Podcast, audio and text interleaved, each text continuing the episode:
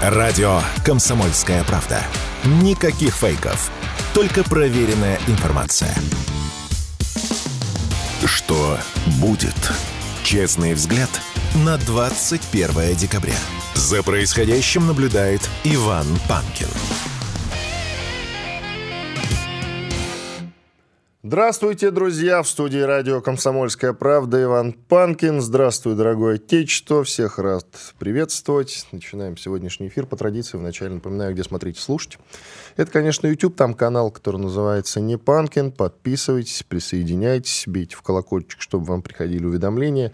Пишите в чате, потому что в середине, в конце, в середине следующего часа, во время больших перерывов микрофон будет работать. Я с удовольствием отвечу на какие-то ваши вопросы. Все то же самое можно проделать и в Рутюбе, и во Вконтакте каналы группы, и там, и там называются «Радио Комсомольская правда».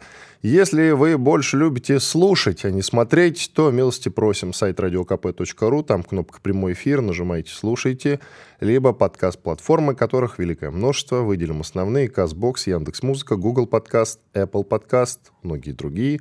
И, разумеется, замечательный агрегатор, который называется подкаст.ру. Ну и не забываем про телеграм-каналы «Мой Панкин». Подписывайтесь, либо «Радио Комсомольская правда». Там еще и дублируется видеотрансляция бонусом, так сказать. Начинаем. Что будет? Итак, для начала расскажу вам интересную историю, а потом по новостям пойдем. Мне э, в чат моего телеграм-канала пишет парень.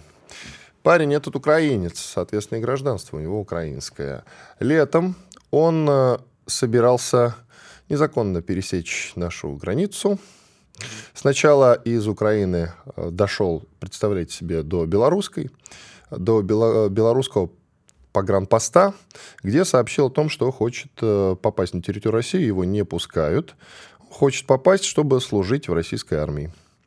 Э, там его отправили обратно. Он предпринял еще какое-то количество попыток через разные погранпосты. В итоге в Россию все-таки не попал. А, тем не менее, одна из основных причин, то что когда он впервые официально хотел э, к нам перейти в Россию, значит, э, в ряды российской армии, он совершенно случайно упомянул, что хочет служить в ЧВК. И в тот момент, когда шел марш справедливости, так называемый, ну или мятеж, как вы помните. И, соответственно, его завернули и отправили обратно. Вот так вот, без объяснения причин, без разбирательства, без всего остального. Потом он ныкался по разным заграницам, потому что возвращаться на Украину он не хочет. Там его ждет армия и сразу, значит, статус штурмовика и, сами знаете, какой мешок. И, соответственно, вот прямо сейчас жест отчаяния, он прилетает в аэропорт, в аэропорт Шереметьево, но и там ему сообщают, что нет, дружочек, мы тебя в Россию не пустим. Поэтому вот прямо сейчас его ведут обратно на самолет и отправят, я уж, правда, не знаю куда, я с ним пару минут назад переписывался, он еще не шел на самолет, но вот мне только что проходило сообщение, что ведут сейчас на самолет, куда его отправят, я пока не знаю. Вот так вот, хочет человек служить в нашей армии, но попасть в нашу армию он не может. Я думаю, что это прецедент. Сегодня буду обязательно общаться с военными экспертами на этот счет, разбирать эту ситуацию. Как так? Ведь мы наверняка ждем, в том числе и каких-то иностранных наемников, которые как бы на добровольной основе хотят служить в рядах российской армии, даже гражданство получить, раз уж есть такая возможность. Но, тем не менее, видите, некоторых не пускают по каким-то причинам. И это связано, конечно, еще и с тем, еще и с тем, что Киев на фоне военных неудач начал активнее засылать в Россию шпионов и диверсантов. Об этом вот говорил директор ФСБ Александр Бортников. Как раз его цитата, что с учетом тех процессов, которые идут на линии боевого соприкосновения, киевский режим начинает усиливать вот эту тайную борьбу, засылку агентуры, диверсантов, установление отношений с теми людьми, которые находятся на нашей территории, для того, чтобы нанести нам вред, как говорится, в тылу. Это вот конец цитаты Бортникова. Но тогда давайте вообще никого не пускать, друзья. Абсолютно никого. Зачем же мы в таких масштабах украинцев-то пускаем? И не только украинцев. Из Центральной Азии к нам прут побольше, чем из Украины, согласитесь. И почему-то эта проблема и не является. В них диверсантов мы никаких не видим. Э, правильно? Это странно. Это странно, я думаю. И считаю, что в этой ситуации нужно разобраться. Если человек хочет служить в русской армии, ему надо такую возможность предоставить. Ладно, идем дальше по новостям. А новости у нас в каком-то смысле позитивные, как обычно это бывает по понедельникам. Вот, например, э, сообщается авторитетное издание Independent, э, написала заметку, исходя из которой следует, что Украина экстремально опасна для посещения в 2024 году. Там в перечне нежелательных, то есть по соседству расположились такие страны, как Сирия, Йемен, Ирак, Ливия, Афганистан, Центральноафриканская республика, Южный Судан и Сомали. Вот. И там где-то рядом Украина. Прекрасно. Я это считаю. Хотя э, не вижу на самом деле никаких сравнений с, э, условно говоря, ЦАР или Сомали потому что на Украину и в Киев и во Львов совершенно спокойно ездят разные иностранные топы, от Анджелины Джоли до разных до политиков, и все совершенно спокойно себя чувствуют. По Макдональдсам ходят там вместе с министром иностранных дел Кулебой. Я, конечно, про Блинкина говорю, который сидел вместе с ним там как-то раз. Салливан всякий, который отвечает за национальную безопасность американскую и многие-многие другие. И что-то вот никаких проблем не возникало. И тем не менее, вот видите, экстремально опасно для посещения в 2024 году, как и Сомали. Просто любопытно, друзья. Итак, э, тем не менее, Вашингтон-Пост, одна из самых авторитетных американских газет и вообще мировых СМИ, сообщает, что э, Украина, по сути, больше не является приоритетом для граждан Америки. Сообщает она это на том уровне, что убирает вкладочку на основной странице, вкладочку, посвященную Украине. То есть война в Украине больше вот, вот на основной странице вы просто не можете кликнуть и перейти к тем э, значит, э, заметкам, которые посвящены конкретно этой тематике. Все, вкладка убрана, а это значит, что нет больше никакой для американцев войны в на Украине. Как хотите. И если Вашингтон-Пост об этом вот таким образом сообщает, то это уже не просто намек, друзья. Это уже не просто намек. И Конгресс неохотно принимает решения по поддержке Киева. Мы все это наблюдаем. В этом году денег уже точно Киеву не дадут. Демократы и республиканцы в Сенате США официально объявили о переносе обсуждения помощи Украине на следующий год. Там есть официальное сообщение, которое гласит, цитата, разногласия остаются, но мы полны решимости удовлетворить потребности на, значит, у южной границы и помочь союзникам и партнерам противостоять серьезным угрозам. В Израиле, Украине и Индо-Тихоокеанском регионе, но позже. Но позже. Вот такие дела. Э, в Европе настроения тоже довольно разные. Вы все слышите, если наблюдаете, следите за новостями, как премьер Словакии говорит, что будет блокировать всякую помощь и вступление э, Украины в ЕС, так и в Венгрии эти события продолжаются. Там Орбан категорически противник всего этого. Тут сообщение от главы Евросовета Шарля Мишеля. Он назначил экстренный, правда, саммит ЕС по согласованию помощи в 50 миллиардов евро Украине – только на 1 февраля 2024 года. И даже если они там все договорятся о том, что да, давайте выделим, хотя 50 миллиардов это огромная, фантастическая цифра за все время, которое, вот, за все время конфликта, Украина получила от э, европейских стран и США где-то порядка 100-150 миллиардов. Точной суммы, конечно же, никто не знает. И вот сейчас экстренный, экстренный, главное, саммит на 1 февраля 2024 года, и там они якобы договорятся о 50. Конечно, не договорятся, выделят какую-нибудь сумму в размере, допустим, 5, может быть, 10 миллиардов, хотя это тоже огромные-огромные деньги. Ведь сейчас по сусекам буквально собирают разные страны, отправляют по 100, 150. Байден недавно подписал указ, согласно которому Украина получит в ближайшее время всего 200 миллионов долларов, всего 200 миллионов долларов. Два дня войны как, говорят, как говорится, потому что если исходить из той цифры, которую называл бывший министр обороны Украины Резников, один день конфликта стоит 100 миллионов. Соответственно, если Байден пришлет, грубо говоря, 200, это два дня войны. Но эта цифра такая довольно условная. Макрон, который президент Франции, говорит, что Брюссель должен продолжать оказывать помощь Киеву, даже если позиция Вашингтона изменится, потому что для Европейского Союза это вопрос собственной безопасности. По его словам, по словам Макрона, поддержка Украины является одним из основополагающих вопросов следующего года. И ЕС может помогать Киеву и без США. Он добавил, что некоторые европейские страны сомневаются, правда, в необходимости выделения средств, я только что об этом сказал. При этом француз признал, что Европа не очень преуспела, не, это цитата, не очень преуспела в сдерживании России. Попытки надавить на Москву провалились. Когда, правда, справедливости ради, мы говорим о том, что денег больше не будет, это, конечно, не совсем так. Деньги будут, так или иначе, они будут поступать на Украину. Вроде бы э, Запад уже приноровился где-то изыскивать, находить так или иначе средства на помощь Украине. И вот американский госсекретарь Антони Блинкин, когда комментировал поставки оружия украинской армии, рассказал, что Большая часть денег, выделяемых Конгрессом для помощи Украине, тратится внутри США. Таким образом, поддерживается американский бизнес и обычные американские рабочие тоже поддерживаются. То есть, если брать цитату, то на следующие 90% помощи в области безопасности, которую мы предоставили Украине, было потрачено здесь, в Соединенных Штатах. Она пошла на пользу американскому бизнесу, работникам и сообществам, укрепила, внимание, Оборонно-промышленную базу нашей страны, сказал Блинкин. Такие дела, друзья, когда речь идет о зарабатывании денег, а деньги они неплохо зарабатывают, стоит ли ждать, что а, Америка отвернется от Украины. И все эти разговоры про то, что Конгресс не поддержал, Вашингтон-Пост убрал вкладку, это все, конечно, в пользу бедных. Потому что если экономика растет, зачем ну, как бы прекращать поставки?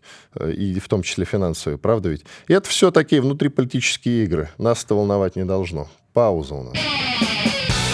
Радио «Комсомольская правда». Срочно о важном. Что будет?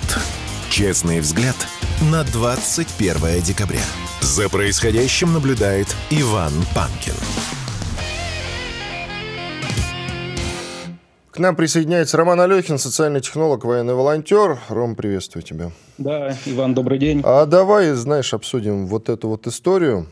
Я в начале эфира коротко ее обозначил. История следующая. Есть один гражданин Украины, который всяческими способами с лета еще пытается перейти на сторону России – он э, пешком из Украины до белорусского погранпоста доходил. Как-то раз его депортировали обратно, потом еще раз пытался, пытался, пытался, пытался, его все в Россию никак не пускают. Ну, просто потому что украинец по каким-то причинам. Правда, он э, как-то раз э, в одной из попыток шел марш справедливости, ну или мятеж. Мне больше нравится второе. И он Э, случайно упомянул в разговоре с пограничниками, что вот хочет воевать типа на стороне России, и тогда это их смутило, и теперь его уже, конечно, не пускают. Прямо сейчас он в Шереметьево находится, в очередной раз прилетел попытать счастье, но его не пускают, хотя он прямо говорит, хочу воевать за Россию. И тем не менее, видишь, сейчас его депортируют обратно. Как ты смотришь на такую ситуацию? С учетом того, что мы всячески пытаемся популяризировать вот этот вот призыв «Вызывайте Волгу». Ну вот э, я на стороне, конечно, этого человека, да, и его, конечно же, нужно э, принять в наши вооруженные силы, э, потому что, опять же, да, вот смотри, если мы говорим про Волгу, как мы говорим, сдавайся, да, то есть вот э, изначально у, у большинства идет посыл «сдавайся». Сдавайтесь, становитесь посыл. русскими, вот как мы да, говорим. А есть другой посыл, вот как раз становитесь русскими, присоединяйтесь к нам, да, то есть да. вызывай Волгу, присоединяйся к нам и становись русскими. Вот он, да, по сути, последовал, ну, у него нет возможности там купить рацию, наверное, да, и через Волгу выйти. Вот. И смысл вот здесь в том, что не хочется сдаваться-то в плен. Ну, они русские, да, то есть вот мы, они, надо же понимать, самое главное, что они по духу русские. Почему до сих пор еще СВО идет? Потому что там по духу русские, которые не хотят сдаваться в плен. А вот э, этот человек, он э, как раз вот э, перешел на сторону. И, конечно же, надо его принять. Так, что-то у нас со связью. Нет, со связью все в порядке, я тебя прекрасно слышу. Да, Картинка я просто включилась. Я тебя, ну, бывает. А, Зачем вот. тебе на меня смотреть, с другой стороны? То есть, ну, об этом надо говорить постоянно. Ну, у нас же есть там известный, да, военный блогер Кирилл Федоров, да, который вот прогремел на всю страну когда-то, когда с флагом э, где там в Латвии, который там отбивал наше мемориалы, да, чтобы их не сносили. Ну вот у него же до сих пор тоже нет гражданства. Не, но он никто... стоит за получением хотя бы. Он стоит за получением. Нет, там еще проблем очень много. Еще никто не вышел с ходатайством. То есть для того, чтобы получить гражданство, я с ним разговаривал, нужно ходатайство там, да, или от губернатора, или там от какого-то министра. Вот, но пока до сих пор его нету. Да. Вот здесь мы должны говорить о том, что, э, ребят, вот мы там э, мигрантов не вопрос, да, вот все быстро как-то почему-то у всех получается, а вот тебе, э, по сути, ну, если президент уже говорит, что нету такой там нации украинцы, да, есть русские, и сейчас идет война русских с русскими, да, и вот тебе приходит русский и говорит, мало того, что он готов э, получить гражданство России, он говорит, я готов воевать за Россию. Это же вот, ну, то, это же тот пример, да, который вот, ну, образец для подражания. Вот у нас это не используется. Как там у Суньзы было? Пять ясностей, да? Э, ясность пути, там ясно, ясность цели, ясность пути, правил. Э, вот. И там был как раз одна из ясностей, это образцов для подражания.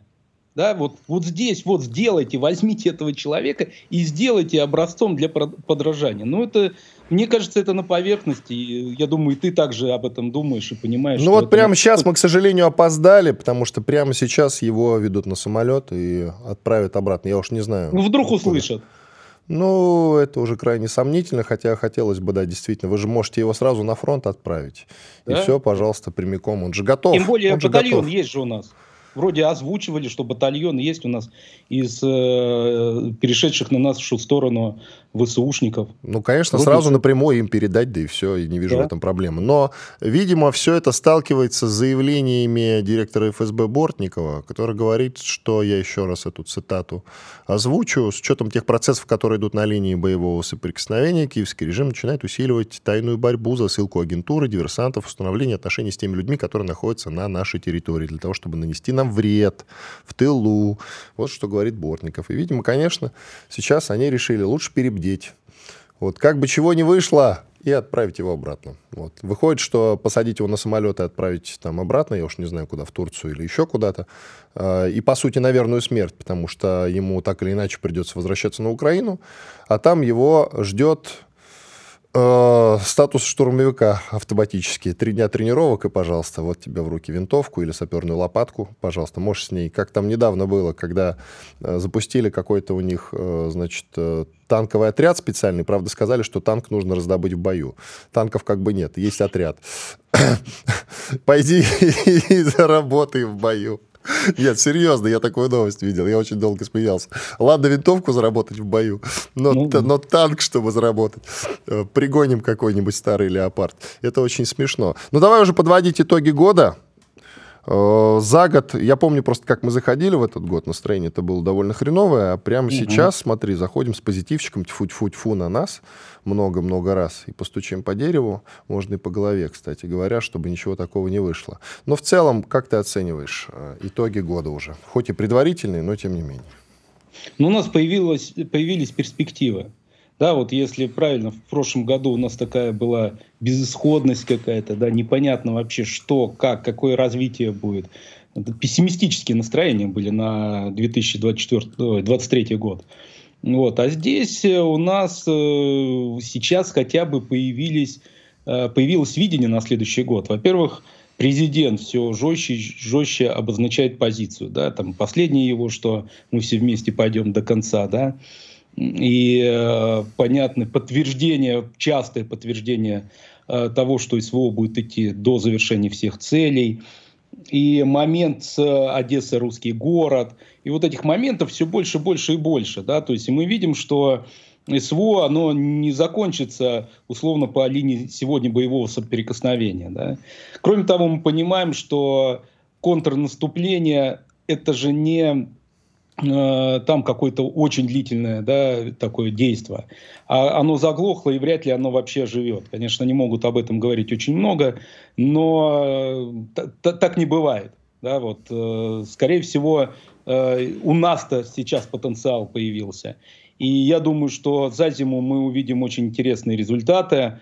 И мы не только увидим результаты на тех направлениях, на которых есть, но я думаю, что будут еще более серьезные результаты. Ну и мы начнем, скорее всего, двигаться к реализации э, идея Владимира Путина об, об Одессе, русском городе. Вот, то есть я вижу перспективы хорошие. Кроме того, да, вот э, мы-то говорили про э, нехватку. Я думаю, что к концу прошлого года мы очень много говорили про нехватку. Нехватку всего, всего абсолютно. да. Нехватка всего, всего. абсолютно, да. Сейчас вот. этих разговоров нет, действительно. Да, сейчас одежда есть, да, где-то волонтеры даже до сих пор одежду возят. Ну, понимаете, носков э, мало не бывает в любом случае, да. Извините, и много трусов, тоже, кстати. Что... И много Ой, тоже. Да, да, да, да, да, много, много. Нет, это оговорочка-то по Фрейду действительно мало да. не бывает. Вот. И, соответственно, ну, одежды именно, да, вот в таком объеме там камуфляж уже не везут. А что касается дронов, а, вот сейчас Э, военкор да, на встрече с президентом задал вопрос по дронам, и там зашевелилось очень быстро все. Причем самое главное, они есть. Вот это самое главное. Они есть, и они пошли сейчас в войска в огромном количестве. У меня есть информация о том, что вот прямо и на границу, и везде, и FPV-дроны, и э, э, наблюдательные дроны. Мы видим гераньки, да, которые летают очень хорошо. Э, то есть, ну, мы видим что у нас потенциал наконец-то начал раскрываться. То есть мы начали просыпаться. Вот этот год был годом пробуждения, и мы уже проснулись. Да, и мы теперь начали бодро начинать работать на победу. Все вместе. Да. Тут важно так сказать, что не только Помнишь, огромная критика шла на Министерство обороны, но, как мы видим, все выводы сделаны. И нельзя не сказать, в твоем присутствии, как в присутствии, ну, как волонтера, что, конечно, огромный вклад в тот успех, который мы имеем сейчас, я не знаю насчет успеха, может и громко сказано, но мне хочется именно это слово упомянуть. Мы обязаны, конечно, военным волонтерам, простым рядовым военным волонтерам, да. которые огромную, огромную помощь оказали фронту, несмотря на все накаты, которые на них осуществлялись в этом году, я всегда защищал военных волонтеров и продолжу это делать, несмотря на то, что на других каналах почему-то идет накат. Ну, видимо, как-то определенная группа людей хочет э, это направление загробастать в свои ручонки. Мне лично эта идея не очень-то по душе, потому что именно частники спасли ситуацию в в, как раз вот в этом году. Я в этом абсолютно убежден. Спасибо тебе большое. Роман Алехин, социальный технолог, военный волонтер, был с нами на связи. Движемся к большому перерыву. Коротко скажу, вот не успел в прошлой части, про потери ВСУ. Я нигде такой цифры не видел. Даже когда мы брали Бахмут, оттуда доносилась по разным сведениям информация, что они, украинцы, теряют до 400 человек за сутки там. Только там 400 человек. Сейчас пришли цифры, пишет их немецкое издание «Фокус», что вооруженные силы в конфликте с Украины, в конфликте с Россией ежедневно теряют по 800 человек. Я таких цифр никогда нигде не видел. Радио «Комсомольская правда». Срочно о важном. Что будет? Честный взгляд на 21 декабря. За происходящим наблюдает Иван Панкин. Продолжаем, продолжаем наш эфир в студии радио «Комсомольская правда». Действительно, Иван Панкин. Напоминаю, что трансляция в YouTube, канал Не Панкин. Пожалуйста, присоединяйтесь, э, пишите в чате в конце, в середине следующего часа. Еще с удовольствием буду отвечать на ваши вопросы. Микрофон во время перерыва будет работать. Рутюб и ВК то бишь ВКонтакте канала группа «Радио Комсомольская правда» называется. Мой телеграм Панкин, тоже подписывайтесь, пожалуйста. Или в телеграм-канал, на телеграм-канал «Радио Комсомольская правда». Так, так, так, пока ждем а, присоединения к нам военного эксперта, поговорим еще о тех новостях, которые к нам приходят. Я, кстати говоря, удивлен, что Япония э, требует от России вернуться к переговорам о заключении мирного договора. Более того, э, в Японии и в самой говорят, что держат по-прежнему, друзья, несмотря ни на что, несмотря на все те проблемы, которые возникали у нас в двусторонних отношениях, Япония держит курс на подписание мирного договора с нами. Посредством разрешения территориального спора мирный договор у нас заключен так и не был. Там в свое время вмешались американцы, ну, как водится, и поэтому статус у нас таков до сих пор. Хотя удавалось до начала специальной военной операции нам, в принципе, э, дружить и радоваться. И вот этот маленький скромный конфликт, который у нас был, не мешал нам э, в наших повторяю, двусторонних отношениях. Но все изменилось после начала специальной военной операции. Японию как подменили. Японию как подменили, и с тех пор вот э, с тех пор вот мы практически не общаемся. Уже и Лавров, и Захарова, точнее в другом порядке, Захарова и Лавров говорили, что в принципе э, никаких уже разрешений по этому поводу не будет. То есть Лавров говорил, что все территориальные споры, в том числе э, с Японией. У нас с другими странами, с Японией закрыты. Все, вопрос закрыт. Тем не менее, Япония, вот видите, держит курс.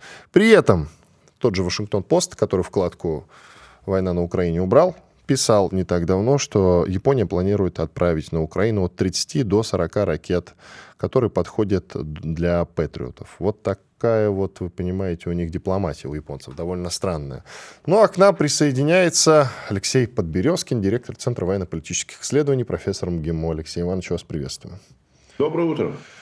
Так, Алексей Иванович, у нас, э, смотрите, есть э, такая вот проблема. А давайте даже с Японией с той же начнем. Вот они говорят, что держат курс на решение территориального спора. От чего они держат курс, если уже понятно, что российской стороной нами поставлена точка. Захарова, я упомянул только что, Захарова об этом говорила, Лавров об этом говорил. Тем не менее, они курс продолжают держать. И в то же время они активнейшим образом, они, кстати, одни из самых активных помощников Украины. То есть они поставляют и вооружение, и деньги. Более того, сейчас увеличивают свой военный бюджет, собираются занять третью строчку в списке самых военизированных стран, насколько я могу судить, по именно объему военного бюджета. Сразу после Китая 100, миллион, 100 миллиардов долларов они хотят нарастить, представляете?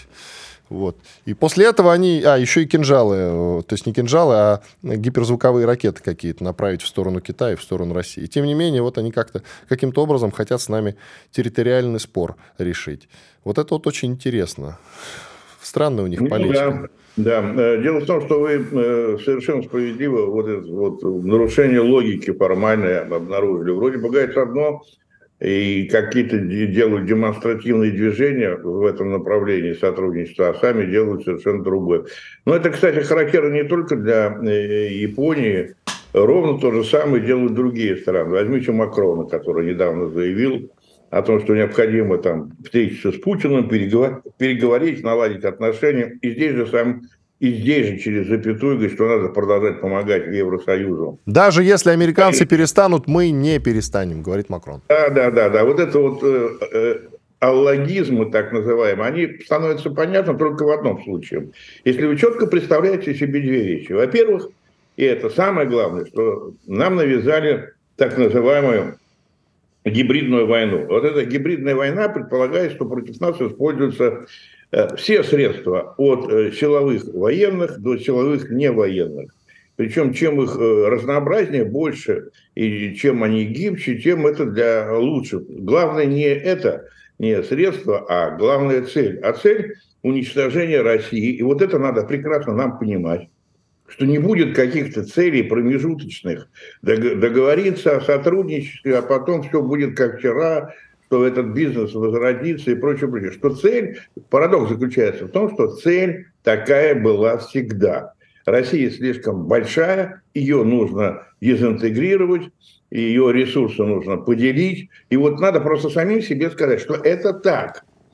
Потому что у нас до сих пор еще остались иллюзии в отношении того, какие цели преследуют э, так сказать, в отношении России, что, ну, нас же, помните, наша либеральная публика еще до Горбачевской, Горбачевская твердила об одном, что там только сидят и мечтают, как бы с нами дружить, что они такие хорошие, что это мы плохие, а вот у них там все хорошо, что японские рыбаки – это наши самые лучшие друзья, ну и так далее и тому подобное. То есть это цель. И надо для себя об этом честно сказать. Другое дело, что средства самые разные могут быть. И неважно, какие средства используются. Они могут использоваться, и, кстати сказать, даже переговоры могут использоваться в качестве силовых средств. Если переговоры навязывают невыгодную нам повестку дня и невыгодные нам действия. Что тоже, кстати, активно использовалось в прежние годы.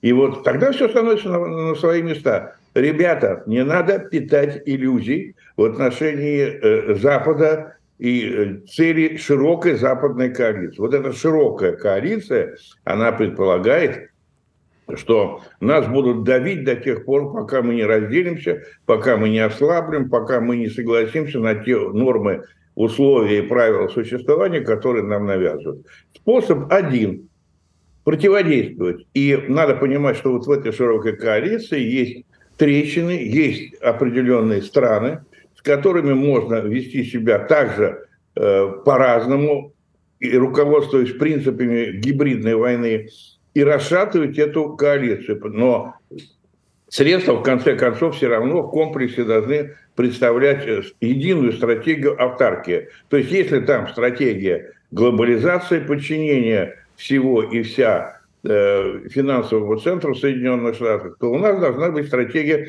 автаркии. Причем эта стратегия независимости и в культуре, и в области культуры, образования, и в области экономики, и военной области. И вот если мы эту стратегию начнем дальше отстаивать постоянно, причем не шарахаясь, не время от времени, не закрывая глаза руками, говоря, вот вы знаете, мы вам поверили, а вы нас обманули. Нет, надо прекрасно понимать, что мы должны использовать все средства для того, чтобы э, эту коалицию расшатать. И в том числе и активные мероприятия, и в том числе силовые мероприятия. Потому что у Японии есть проблемы, и есть проблемы внутренние, и есть проблемы экономические, есть проблемы культурные. И, кстати сказать, вы совершенно правильно сказали про третий бюджет в мире.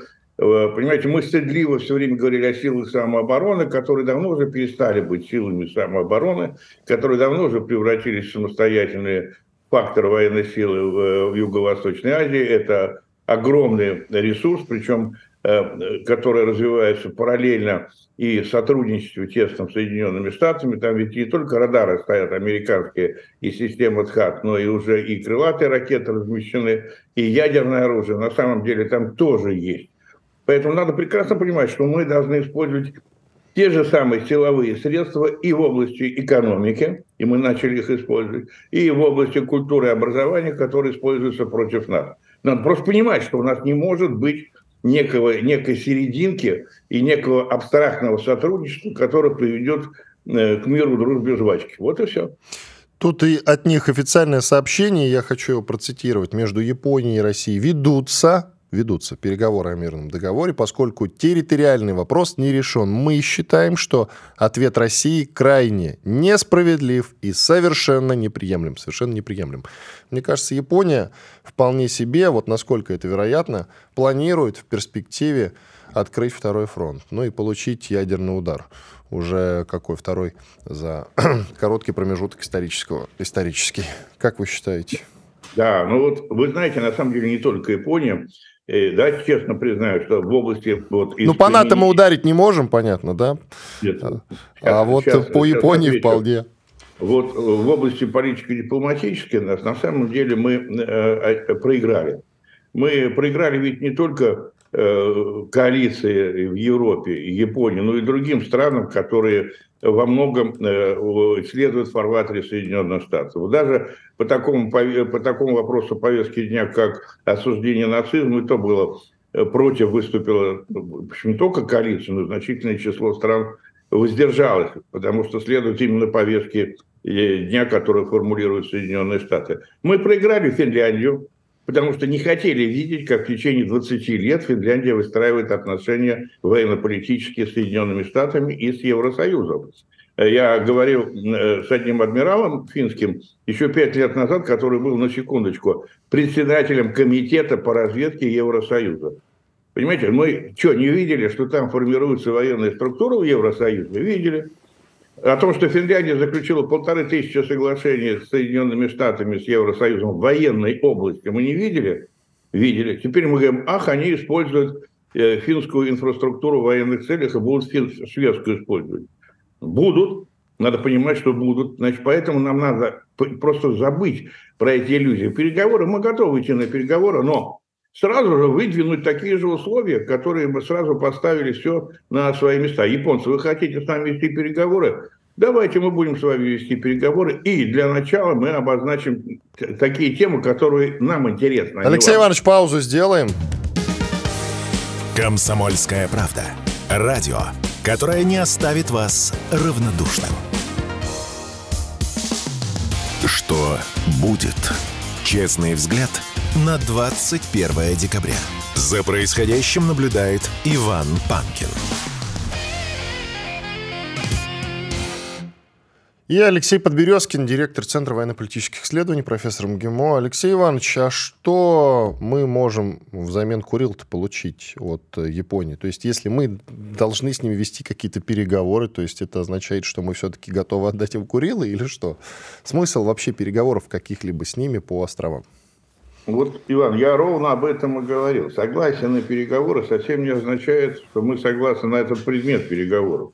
Надо сказать, что мы готовы с вами говорить о заключении мирного договора, мы готовы с вами говорить о сотрудничестве, но мы с вами не готовы обсуждать территориальные проблемы вообще, потому что мы считаем, что их нет.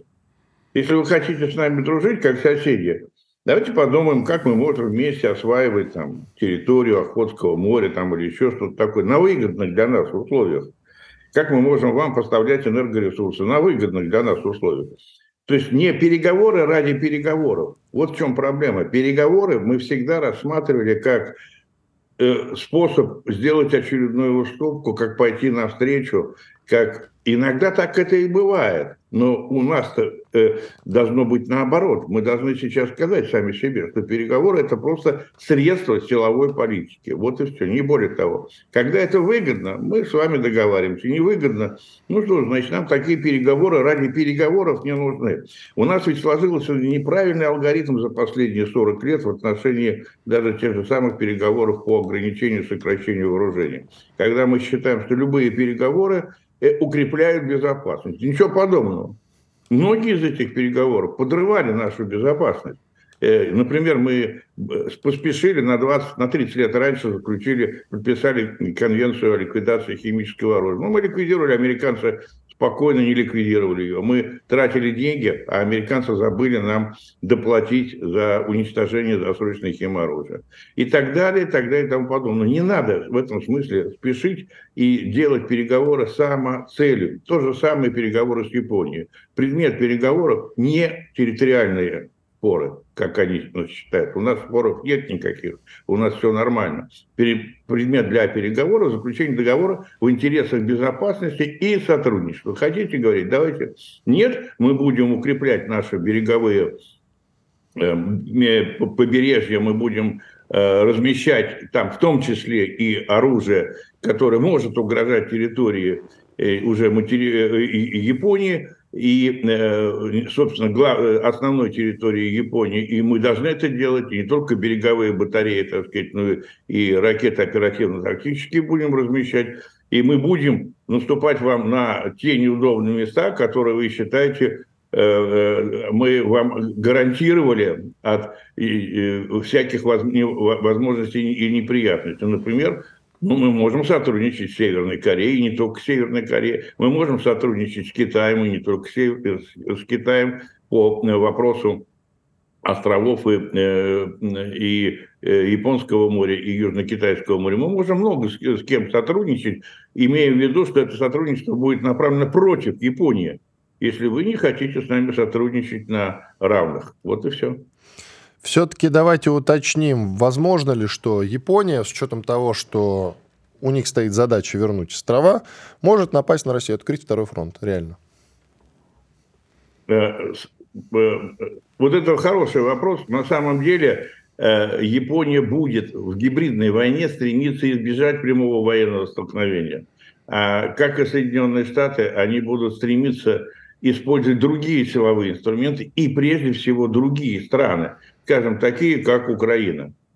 Вот. В данном случае Япония может попытаться использовать против нас, ну, если захочет, конечно, э, э, войска там, Южной Кореи, предположим, там, да, условно говоря, или, или какие-то э, какие-то специальные силы. Ну, кстати сказать, а никто нам э, в, нашей, э, в наших отношениях западной коалиции не запрещает делать ровно то же самое.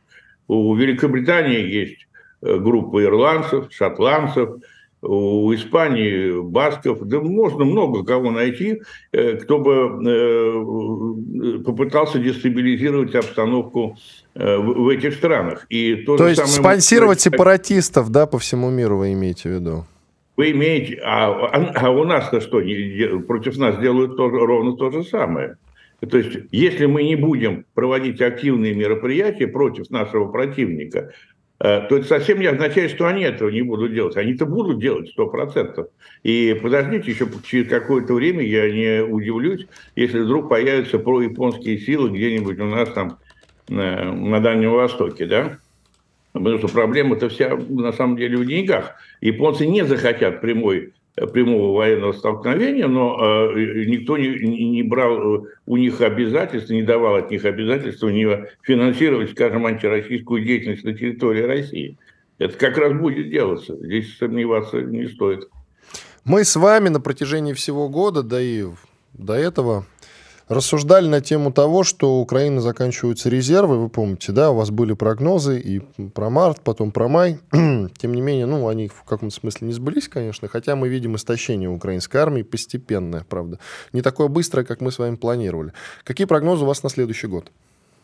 Ну, вот самый хороший вопрос, потому что по какому из вариантов сценария, сценарий один, он военно-силовой военно-силовой, э, э, включая, конечно, все гибридные элементы, это, э, это базовый сценарий, который будет развиваться. А вот вариантов у него много. И один из вариантов, кстати сказать, это в чем, в чем прогнозы-то не подтвердились – ваша ирония вполне уместна, потому что... Нет, иронии нет, серьезно, я понимаю, с кем мы э, Потому воюем. что можно, конечно, уничтожить там и 15 тысяч танков, и единиц бронетанковой техники, какие-то фантастические цифры. Можно уничтожить 560 самолетов на сегодняшний день, да, хотя к э, началу конфликта и все было 150 на боевых самолетов, да. Можно уничтожить там 400 тысяч человек – при том, что вся украинская армия, вооруженные силы к началу конфликта насчитывала 400 тысяч человек. Вопрос заключается в другом. А до какой степени украинское правительство сможет э, с помощью террора э, выкачивать ресурсы национальные. То есть для любого нормального государства это было бы давным-давно признано поражением, истощением ресурсов. Вот сейчас, после того, как э, отказали в масштабной помощи, Э, э, западные страны понимают, что они отказать-то отказали, но помогать они все равно будут. Это здесь как бы гадалки не ходи, и иллюзии здесь э, испытывать не нужно. У них очень выгодная схема, когда они помогают на 9 десятых сами себе. Украина вся в долгах и, и оплачивает своими кредитами всю эту, так сказать, помощь.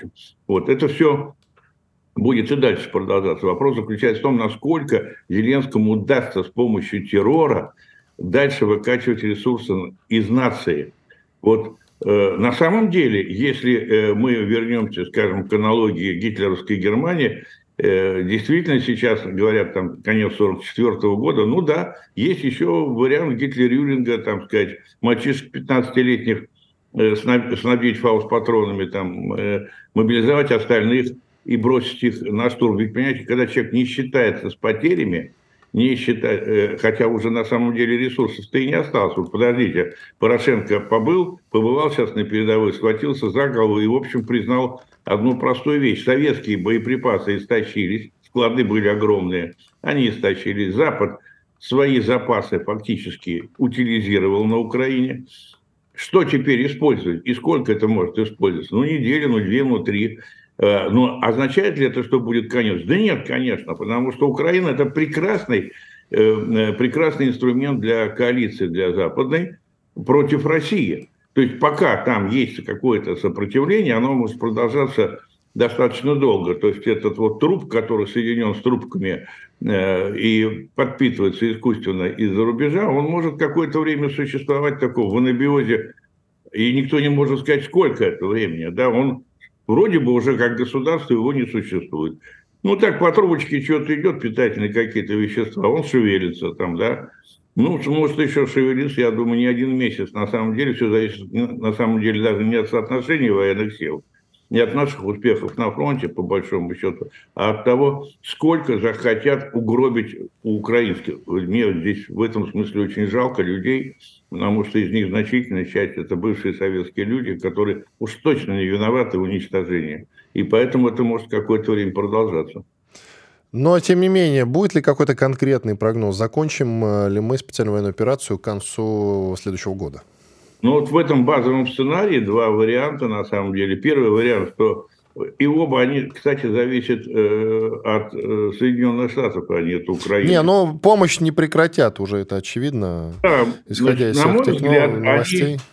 Они, да, они будут достаточно активно использовать и не только военную силу, как они сейчас это делают, остатки военной силы, но и другие инструменты коалиционные, и будут подтягивать все остальные ресурсы. Это будет продолжаться еще несколько месяцев точно этот вариант будет затягиваться, потому что сюда будут подключать все оставшиеся ресурсы Европы, Японии там, и других стран, все, что можно зачистить. Да? Осталось немного, но в это же время будет налаживаться производство, пускай разгромленного ОПК украинского, еще что-то. То есть нужно, в конце концов, понимать, что до тех пор, пока мы не займем территорию основной части Украины, а не просто превратив Украину в нейтральное государство, э, результата не получится. Спасибо.